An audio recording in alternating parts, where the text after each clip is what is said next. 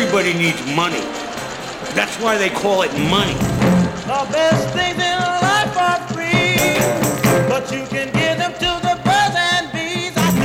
From Fool Global Headquarters, this is Motley Fool Money. Welcome to Motley Fool Money. Thanks for being here. I'm your host, Chris Hill. Joining me in studio this week from Motley Fool One, Jason Moser. From Motley Fool Supernova, Matt Argersinger. And from Million Dollar Portfolio, Mr. Ron Gross. Good to see you, gentlemen. How you doing? Earnings Palooza rolls on. We will talk luxury retail, emerging markets, restaurant stocks, and more. CNBC's Carl Quintanilla joins us in the second half of the show to discuss the new primetime original Twitter revolution. And as always, we got a few stocks on our radar, but we begin with the big macro. The monthly jobs numbers are out. 162,000 added in July. The unemployment rate falls to 7.4%. Jason, what'd you make of the numbers? Yeah, it just kind of seems like the more things change, the more they stay the same. Uh, earlier in the week, you know, we saw the Fed announce that it was going to keep its foot on the gas, and I feel like today's numbers uh, have to at least beg the question of how much longer that's going to go on. Uh, I mean, we saw unemployment unemployment improve really uh, across all all uh, all lines there. I mean, even U six was down, which is great, but but I think that when you look at the the wages down, you look at hours worked down, you look at the labor force participation rate down. I mean, all of this has to bring back into question really the quality of the jobs that are out there. And I mean, I, think that's really a genuine concern because if, if it's a bunch of people with just part-time jobs that, that aren't really you know paying paying the bills, then I think we have bigger issues. And I and I do believe that with, with healthcare legislation still kind of up in the air and being implemented, uh, a lot of businesses are not really uh, able to go in uh, or at least all in on hiring yet because they, they don't really know the full costs of doing business yet. So it's sluggish. Ron? Yeah, I think the headline was kind of like bad for Main Street, good for Wall Street. So if you're a person, a human being on this planet, you you would want um, employment to be stronger than it was. If you're Wall Street, you want the gravy train of the stimulus to continue. Um, surprisingly, the market didn't react favorably to this news. Um, I would have guessed it would have. Um, it's kind of like they could say, "We are creating jobs. That's great, but the gravy train continues. That's great. Let's send stocks higher." Didn't happen that way. Um, so it leads me to believe perhaps you know there is more concern than I would have guessed about that. We're just not gaining traction. And Maddie, when you consider Ben Bernanke's been very specific about his goal of unemployment uh, having a rate of 6.5 percent, do you think maybe part of the market reaction is the fact that hey, look, the rate is just uh, you know uh, another tick closer to that? It is another tick closer. Uh, I Dan Alpert from Westwood Capital, he this morning called the employment situation a wounded beast, which I think is a really good des- description. You know, about six, according to him, about sixty percent of the jobs that have been created so far in 2013 pay an average wage of fifteen dollars and eighty cents, and I think. Jason hit it on the head. You know, it's, it's the quality of the jobs. I mean, we're seeing jobs in retail, restaurants, leisure, administrative, and that to me, I mean, that that spells some underlying weakness that's still there. And so, I, I, would say it's it's right for the market to be down. It's right for that, you know, for Wall Street to expect the stimulus to continue as well. All right, let's get to some of the earnings news this week. Whole Foods third quarter profit up 21%, but Ron, overall revenue was light. Shares down a little bit for Whole Foods. What'd you make of the quarter? I think the quarter was strong. Um, I liked what I saw. Some of the guidance was weak, where they said the current quarter that we're in now is looking a little bit light. I'm not too shook up about that. I think it's um, kind of a blip. Um, if I sound bitter at all, it's because I don't own the stock, um, and I wish I had. It's one that, that got away from me. Um, they want to get to a thousand stores. We're only at 335. Plenty of room to grow, and, and that you can add UK and Canada in there too to add to growth.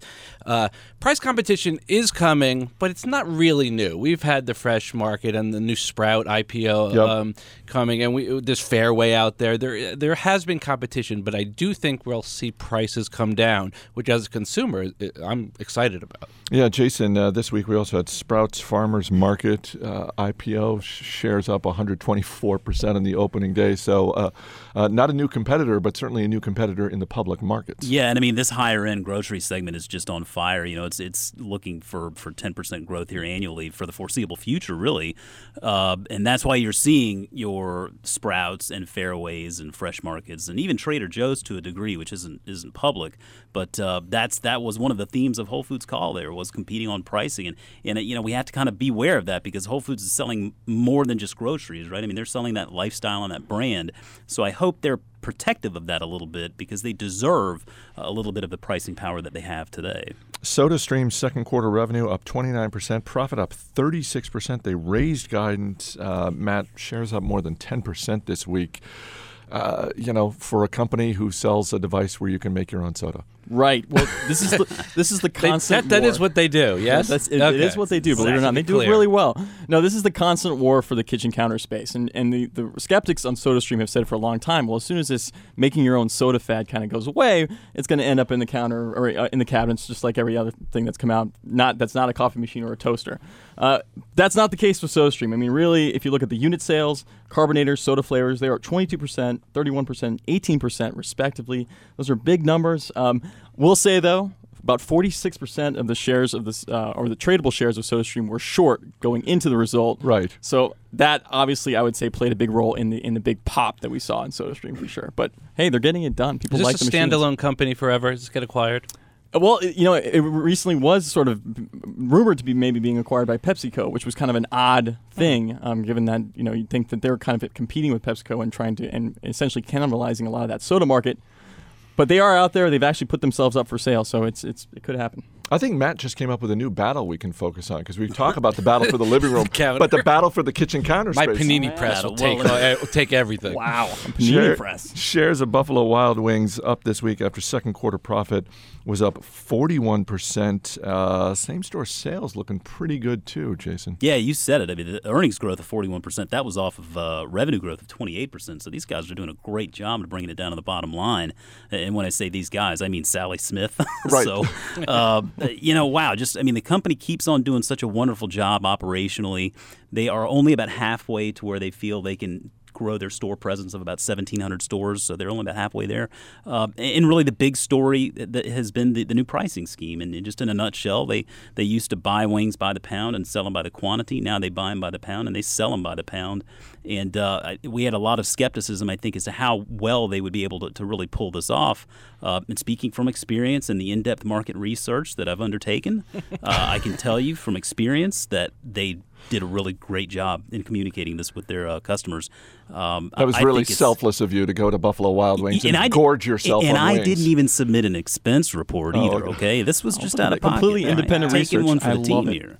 Um, you know, and the other thing to keep in mind is they're not going to have to worry so much about training their customers and staff with the new stores that they open because these new stores will open with that pricing policy already in place. So I think that's encouraging. Uh, you know, next up is uh, a trip back down for a little bit more market research to try their uh, game changer uh, house beer. Um, you're actually uh, part of uh, a group of people from this office who are heading to Minneapolis in a couple of weeks. Yeah. Uh, going to be meeting with Sally Smith, the longtime CEO of Buffalo Wild Wings. Uh, if you get to ask her one question about the future of this business, what do you think you would ask her? That's a good question. You know, I, I think I've always assumed that their 1,700 store target was a little bit robust.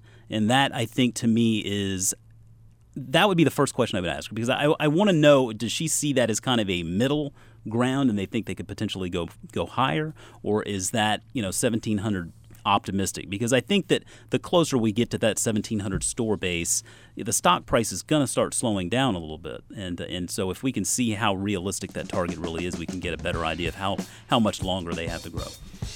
Coming up, we've got a hot IPO that has only gotten hotter. You're listening to Motley Fool Money.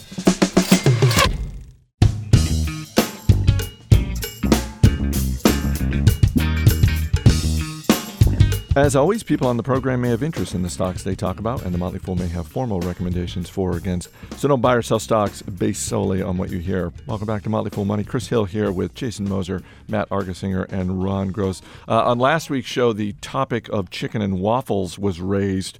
Got a message on Twitter from longtime listener Jason Peters who said, Guys, next time you're in Philly, go to Green Eggs Cafe for chicken and waffles, Eggs Benedict. Wow. What do you think? I think yes. Yeah, well, and uh, I will say that we have uh, received an invitation from a certain business school in Philadelphia Oh, yeah. uh, to do the radio show up there this fall. So if that happens, I think we will we will be hitting the Green Eggs Cafe. Nice. Uh, you can follow us on Twitter at Motley Fool Money is our handle. Uh, more earnings palooza shares of Coach getting hit this week after fourth quarter revenue came in much lower than expected. And Ron, that was accompanied by the happy news that both the chief operating officer and the president of the North American group are leaving. Yeah, we're in transition at Coach. Clearly, You think? we have we have we have longtime CEO leaving. We have management shakeups. People that had hoped to be CEO but aren't um, jump ship, which is rather common. That's not unexpected. And we have a lot of increased competition coming on, whether you're looking at Michael Kors or Kate Spade and, and some others. Um, so we are in a time of transition. I believe that actually creates a really great opportunity to get into this stock that is not going away and is an iconic brand and will survive the tough times. So if you're a long-term investor, the weakness is a good time to pick up shares.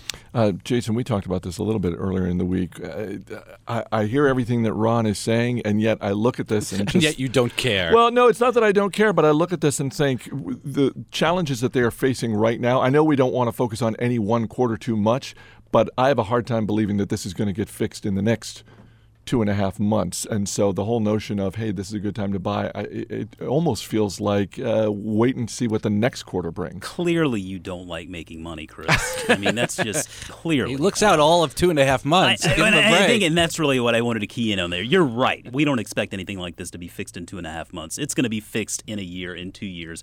But we know also that the market, the market's forward looking, and so by the time the signs are there that this team is successful, assuming that they are successful, the stock will will reflect that.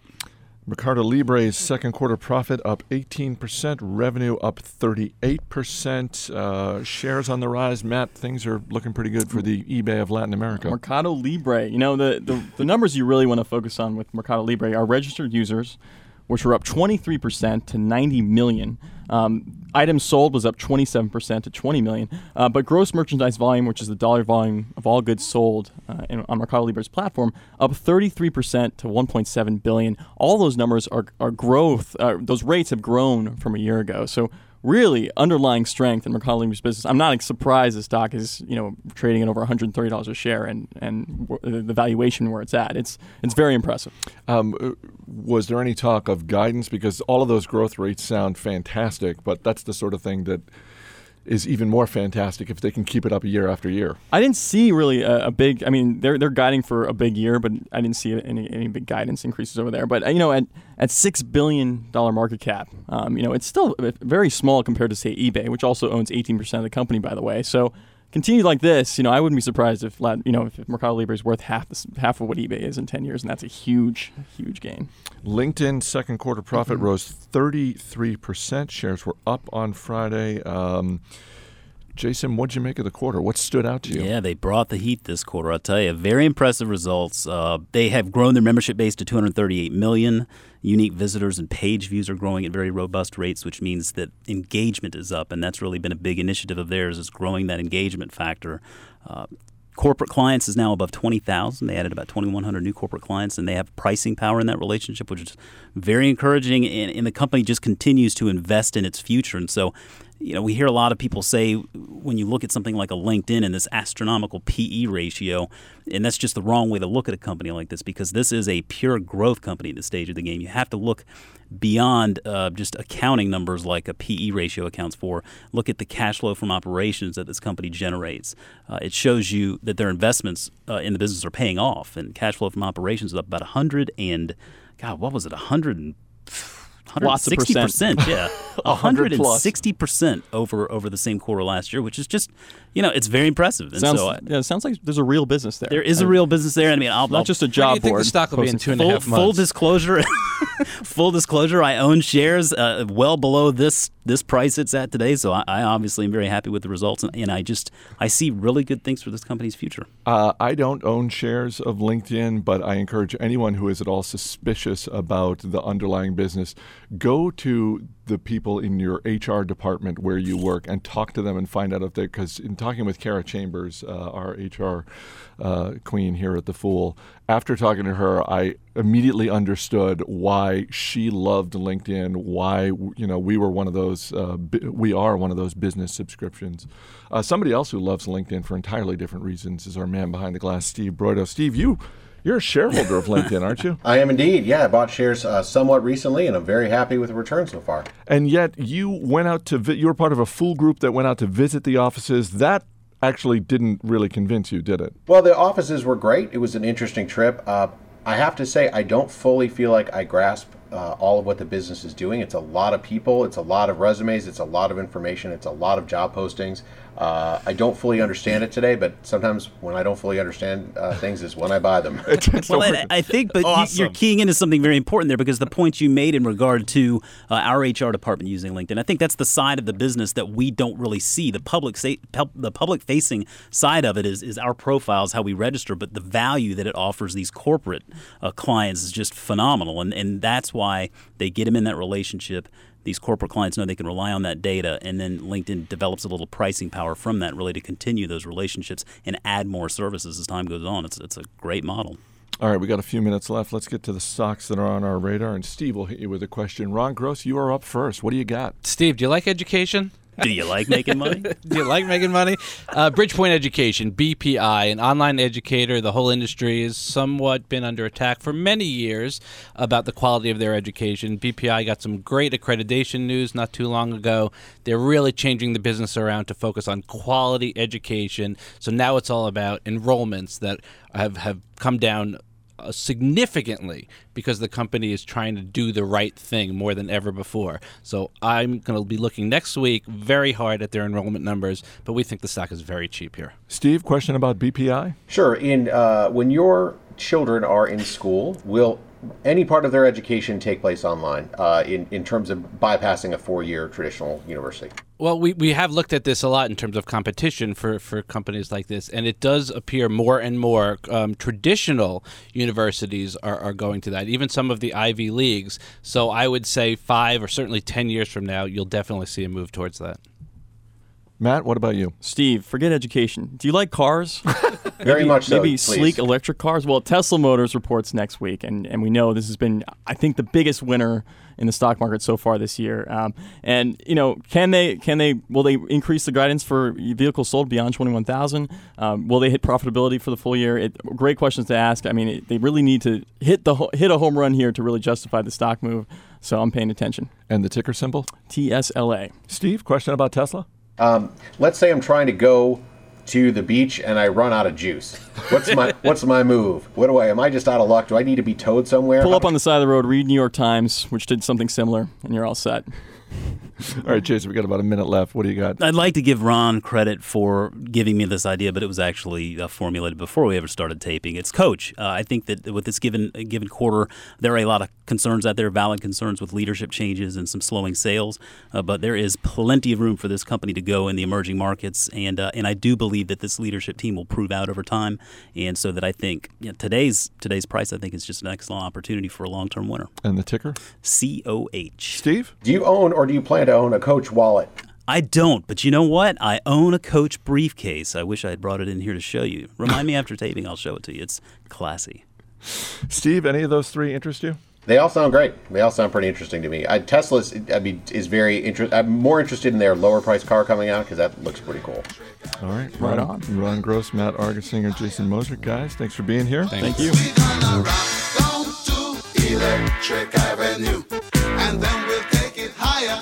Coming up next, CNBC's Carl Quintanilla discusses the Twitter revolution. You're listening to Motley Fool Money. Oh no! Oh no! Oh Lord, we gonna rock.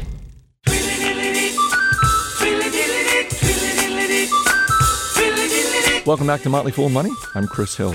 They say that content is king. You want to talk about content?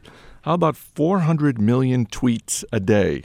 From the profound to the moronic, covering business, politics, sports, pop culture, and more. And the company behind it all is Twitter. It is the subject of the new CNBC original primetime special, Twitter Revolution. It premieres Wednesday, August 7th at 9 p.m. Eastern, and it's hosted by CNBC's Carl Quintanilla. Carl, always good to talk to you. Chris, it's good to talk to you again. Um, you've covered Costco, the trash industry. What got you interested in taking a closer look at Twitter? You know, I, I think like a lot of us who are in media, especially, um, I've been on it for a while.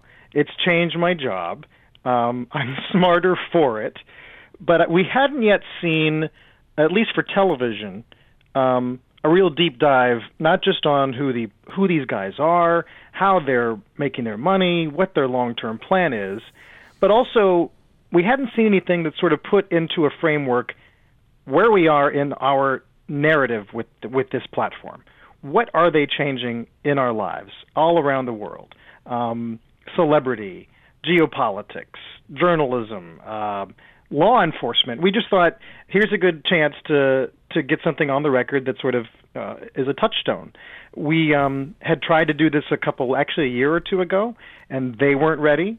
Uh, later on, when they were ready, we didn't have uh, room on our plate, and it finally came together. Um, I would argue it's it's one of the hardier, more ambitious in scope uh, projects we've done at Longform at CNBC. I was going to say I got to see an advanced screening of this, and I really was expecting a profile of the company, and it turned out to be so much more than that. You mentioned law enforcement, and very early uh, in this show that you've done, we are in Boston right after the bombing at the Boston Marathon. And you're walking us through what it is like from the point of view of the police department, the media, and average citizens who end up becoming part of the story themselves. Yeah, it was uh, as I'm as I'm sure uh, it, it probably affected you the same way, Chris. So many people uh, learned about this event immediately uh, through Twitter, um, and so we thought it was a good test case, uh, a c- case study to go back and look at who you who were the players and how did they leverage this platform for their own purposes. So you mentioned the Boston PD. They ran circles literally around the media, corrected the media's high profile mistakes, um, put out news on their own timeline um, with Twitter. Eyewitnesses, people we've never heard of, became instant sources of inf- information around the world. You meant a journalist, of course. You, I mean, the alleged bomber ends up tweeting. So everybody in this in this case um, uses Twitter in, in, their own way, and it, it changed, as we know from that fateful night. It changed the modern manhunt in this country um, it ended up being a great way to kick off the hour uh, to show how how powerful it is. No, you know, no matter what what role you're playing in a national story. Uh, I want to focus on the business for a few minutes, and I think it's easy, particularly for anyone who is not on Twitter, to dismiss it as frivolous. I mean, just the simple fact of the matter that the most followed person on Twitter is, I believe, Justin Bieber, um, you know, with somewhere north of 40 million. You know, it's easy to sort of look at that and say, well, that's that's not worth my time. But but this is uh, a business that really uh, has grown quickly. Uh, under the leadership of Dick Costolo, the CEO, you sat down with him. Uh, what were your impressions of him and the business that he is growing?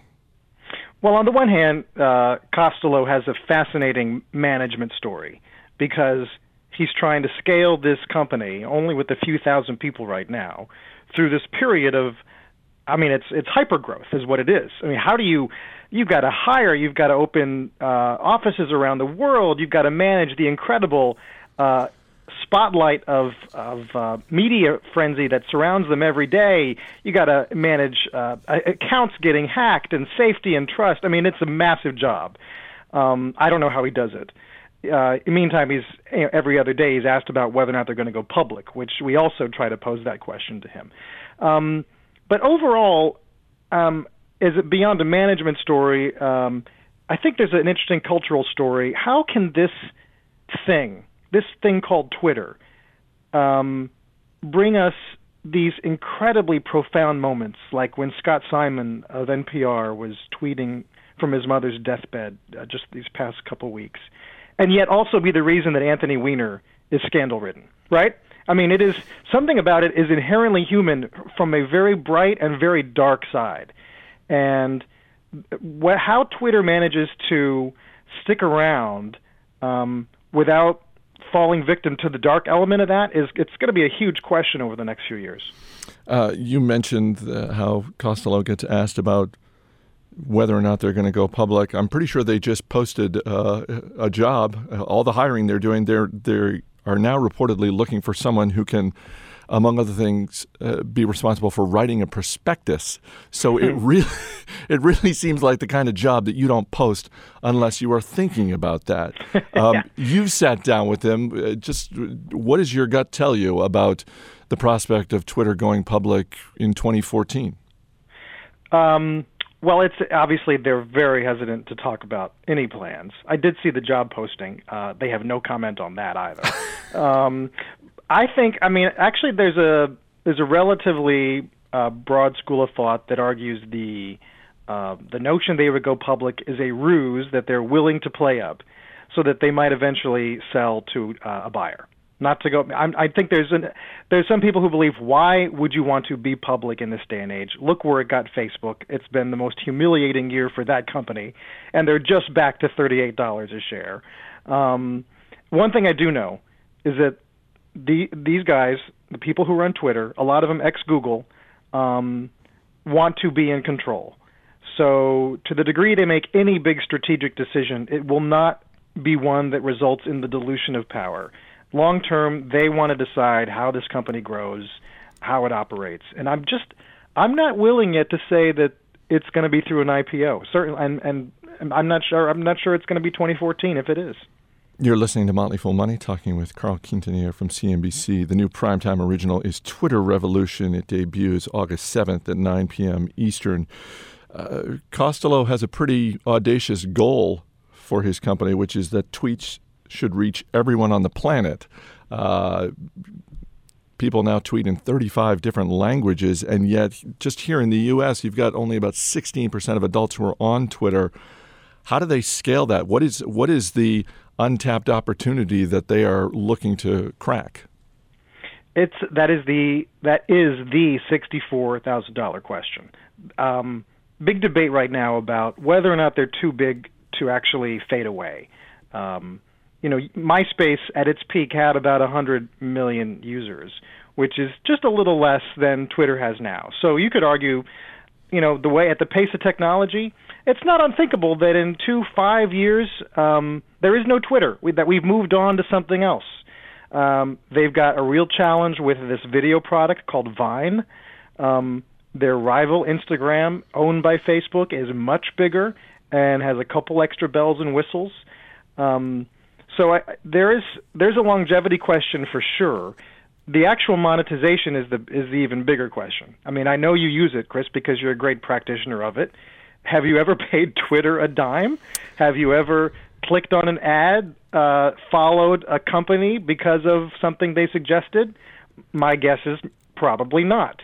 Um, so, uh, short of turning a lot of um, media buyers' heads, which they're in the process of doing, uh, making money is going to be the the principal challenge for them in the years ahead. You mentioned Facebook. How heavily do you think Facebook's last 15 months have influenced the big strategic decision making at Twitter? Because I can absolutely see people watching the IPO play out, and as you said, a very rough first year as a public company for Facebook. Uh, I can see that uh, convincing a lot of people in the front offices of Twitter. We want no part of being public. Yeah, I, I, I totally agree. Uh, there is there are some people who argue if it, if Facebook if the IPO had gone as planned, and the stock were flat to up, that Twitter would already be public.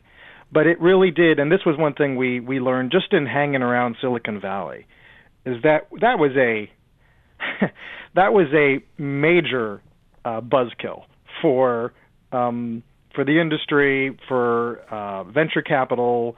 Uh, it just changed the thinking. It just slowed everything down. It took it took a fifth a fifth um, gear motor into third or maybe second. Um, I, so I think obviously it's a uh, it's a cautionary tale um, for uh, for Twitter, and um, it will you know it will I think um, one, one thing I'll add here Twitter does have a couple competitive edges. For instance, the hashtag, um, something that Facebook has copied. Um, Instagram uh, offering video, something that Facebook has copied. So Twitter uh, may be smaller, but you could argue they're more nimble and maybe more innovative. We'll see if that leads to a base that can compare with uh, that of their chief rival. Coming up, more with Carl Quintanilla right after this. You're listening to Motley Fool Money.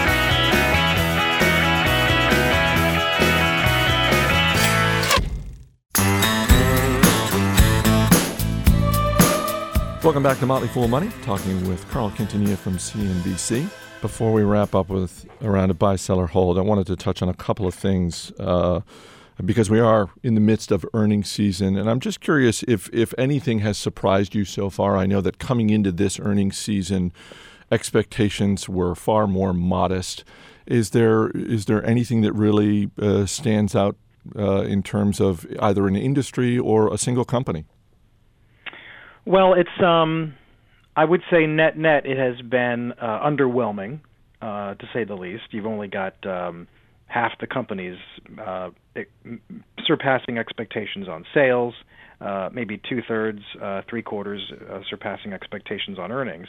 Um, the strong dollar is not helping anyone, uh, especially the multinationals. Uh, it's it's hurting uh, results this quarter. But the thing I the thing I, we all talk about the most there is an asymmetry to the market in that um, Chris Hill uh, Incorporated posts earnings and uh, uh, beats by a little bit.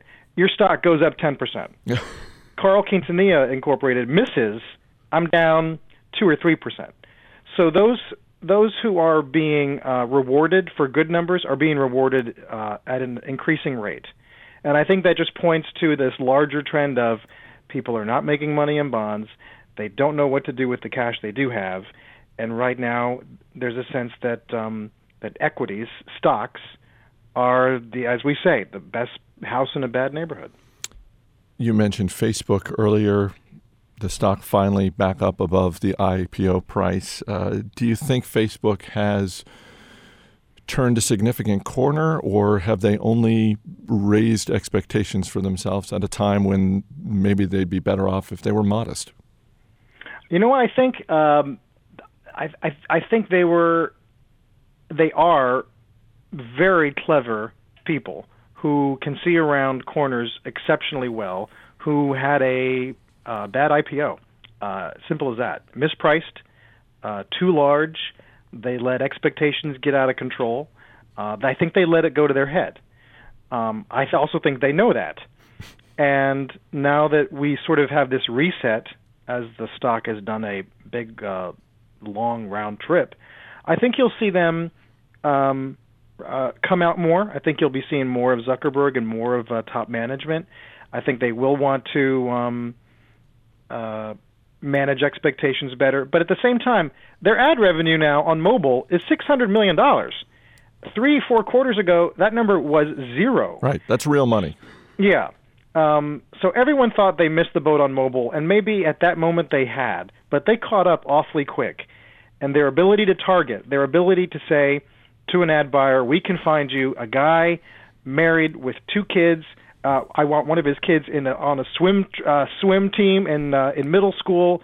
Uh, Facebook can find them and direct an ad to them, probably better than just about anybody except maybe Google, and that's powerful right now.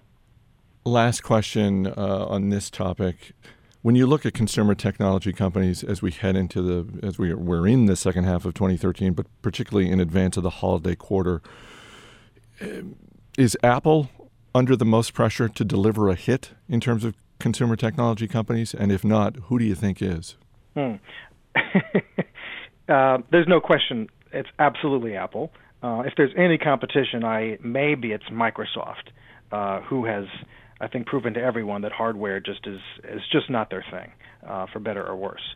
Um, one thing people do forget, though, is that the general gap between revolutionary products at Apple is a few years they don't i mean it may seem like it since the since the advent of the iPhone but historically they have not come out with a um, a home run every year or every year and a half. And that's what people got used to i think. Um so uh, in, you know aside from Jobs' death which obviously was can you imagine the setback at that company? Um the fact that we're having to wait a little bit longer than usual for uh, uh, uh something different a watch um, a China mobile contract, uh, I you know Apple T- a, a real Apple TV. um, I think is sort of a reversion to the mean, the way the company's operated in the past. But um, there's still a lot of people who say, "I want to see something in October, come hell or high water." And if it doesn't, yeah, I think they're, it's going to be a rough fourth quarter for these guys. You're listening to Motley Fool Money, talking with Carl Quintanilla from CNBC. Uh, on October 1st, the news and documentary Emmy Award winners are going to be announced, um, but you've already got one of the nominations in the category of Outstanding Business and Economic Reporting Long Form uh, for the last CNBC original that you and your team worked on, the Costco craze. So, um, uh, congratulations. I want to mention uh, your colleagues uh, who helped produce it Mitch Weitzner, uh, Wally Griffith, Lori Gordon Logan, Oliver Mead, and I'm sure I've mispronounced at least two of those names. But uh, con- congrats on the You got 'em. nominations and, and have have fun at the ceremony. That uh, Oh, thank you. It's it's always hard to to bring home the gold. It's a competitive category, but um, we we would not have it had it not been for uh, Jim Sinegal, the co-founder, and uh, him letting us take a look at how he changed American retailing. All right, we'll wrap up with Buy Seller Hold just in time for the release of her new album. She has passed Lady Gaga to become the most followed woman on Twitter. Buy Seller Hold, Katy Perry. You know what? I'm a Gaga guy. I hate to say it, but uh, I just I I appreciate um, a her name and b the way she uh, she pushes the envelope. She's also you know she's an Upper East Side New Yorker. Um, so I I'm sorry, Katy. You're, you're you're very cute, but I got to go with the lady. Regional bias. I get it. I get it. Uh, this way of delivering music was thought to be dead, but sales for 2013 are projected to be 30% higher than 2012. Buy Seller Hold Vinyl Records. Oh, uh, as a, the owner of a turntable and several uh, vintage Mel Torme LPs, I am a long-term and short-term buyer of vinyl. Mel Torme, the Velvet Fog. uh, we are less than five weeks away from the start of the NFL season, and at this moment, your Denver Broncos are the odds on favorite to win it all. So buy, sell, or hold another Super Bowl victory for Peyton Manning. You know what? He's um, he's almost as old as I am, which is really scary. Um, I'm a hold on the Broncos. Um, I would, on a speculative bet, I'd rather buy some Redskins on the hope that RG3, uh, that knee stays healthy. And finally, it returns to the small screen on August 11th, and its hardcore fans include Warren Buffett and Keith Richards. Buy, sell, or hold Breaking Bad. I am a buyer on Breaking Bad. I'm a leverage buyer. I, I'll leverage uh, thirty to one. uh, I'll take as much Heisenberg as I can get. What a what an amazing amazing program. He hosts Squawk on the Street every weekday morning on CNBC. You can watch him there. You can also join the tens of thousands of people who follow him on Twitter. The new CNBC Primetime Original is Twitter Revolution. It airs Wednesday, August 7th at 9 p.m. Eastern. And whether you are on Twitter or not, you do not want to miss this one. Trust me on that. So clear your schedule for Wednesday night or set your DVR. Carl Quintanilla, always good to talk with you, my friend. Chris, thanks so much. Uh, this is probably a good time to remind you that you can follow our show on Twitter. At Motley Fool Money is our handle. That's at Motley Fool Money, all one word. You can also drop us an email. Radio at fool.com is our email address. You can send us a question about the stocks on your radar and let us know how we're doing. You know the old saying if you don't like what we're doing, tell us. If you do like what we're doing, tell others. Tell a friend, tell a coworker, rate the show on iTunes. We've got dozens of listeners, but there's always room for another dozen. That's going to do it for this week's show. The show is mixed by Rick Engdahl. Our engineer is Steve Broido. Our producer is Matt Greer. I'm Chris Hill. Thanks for listening. We'll see you next week.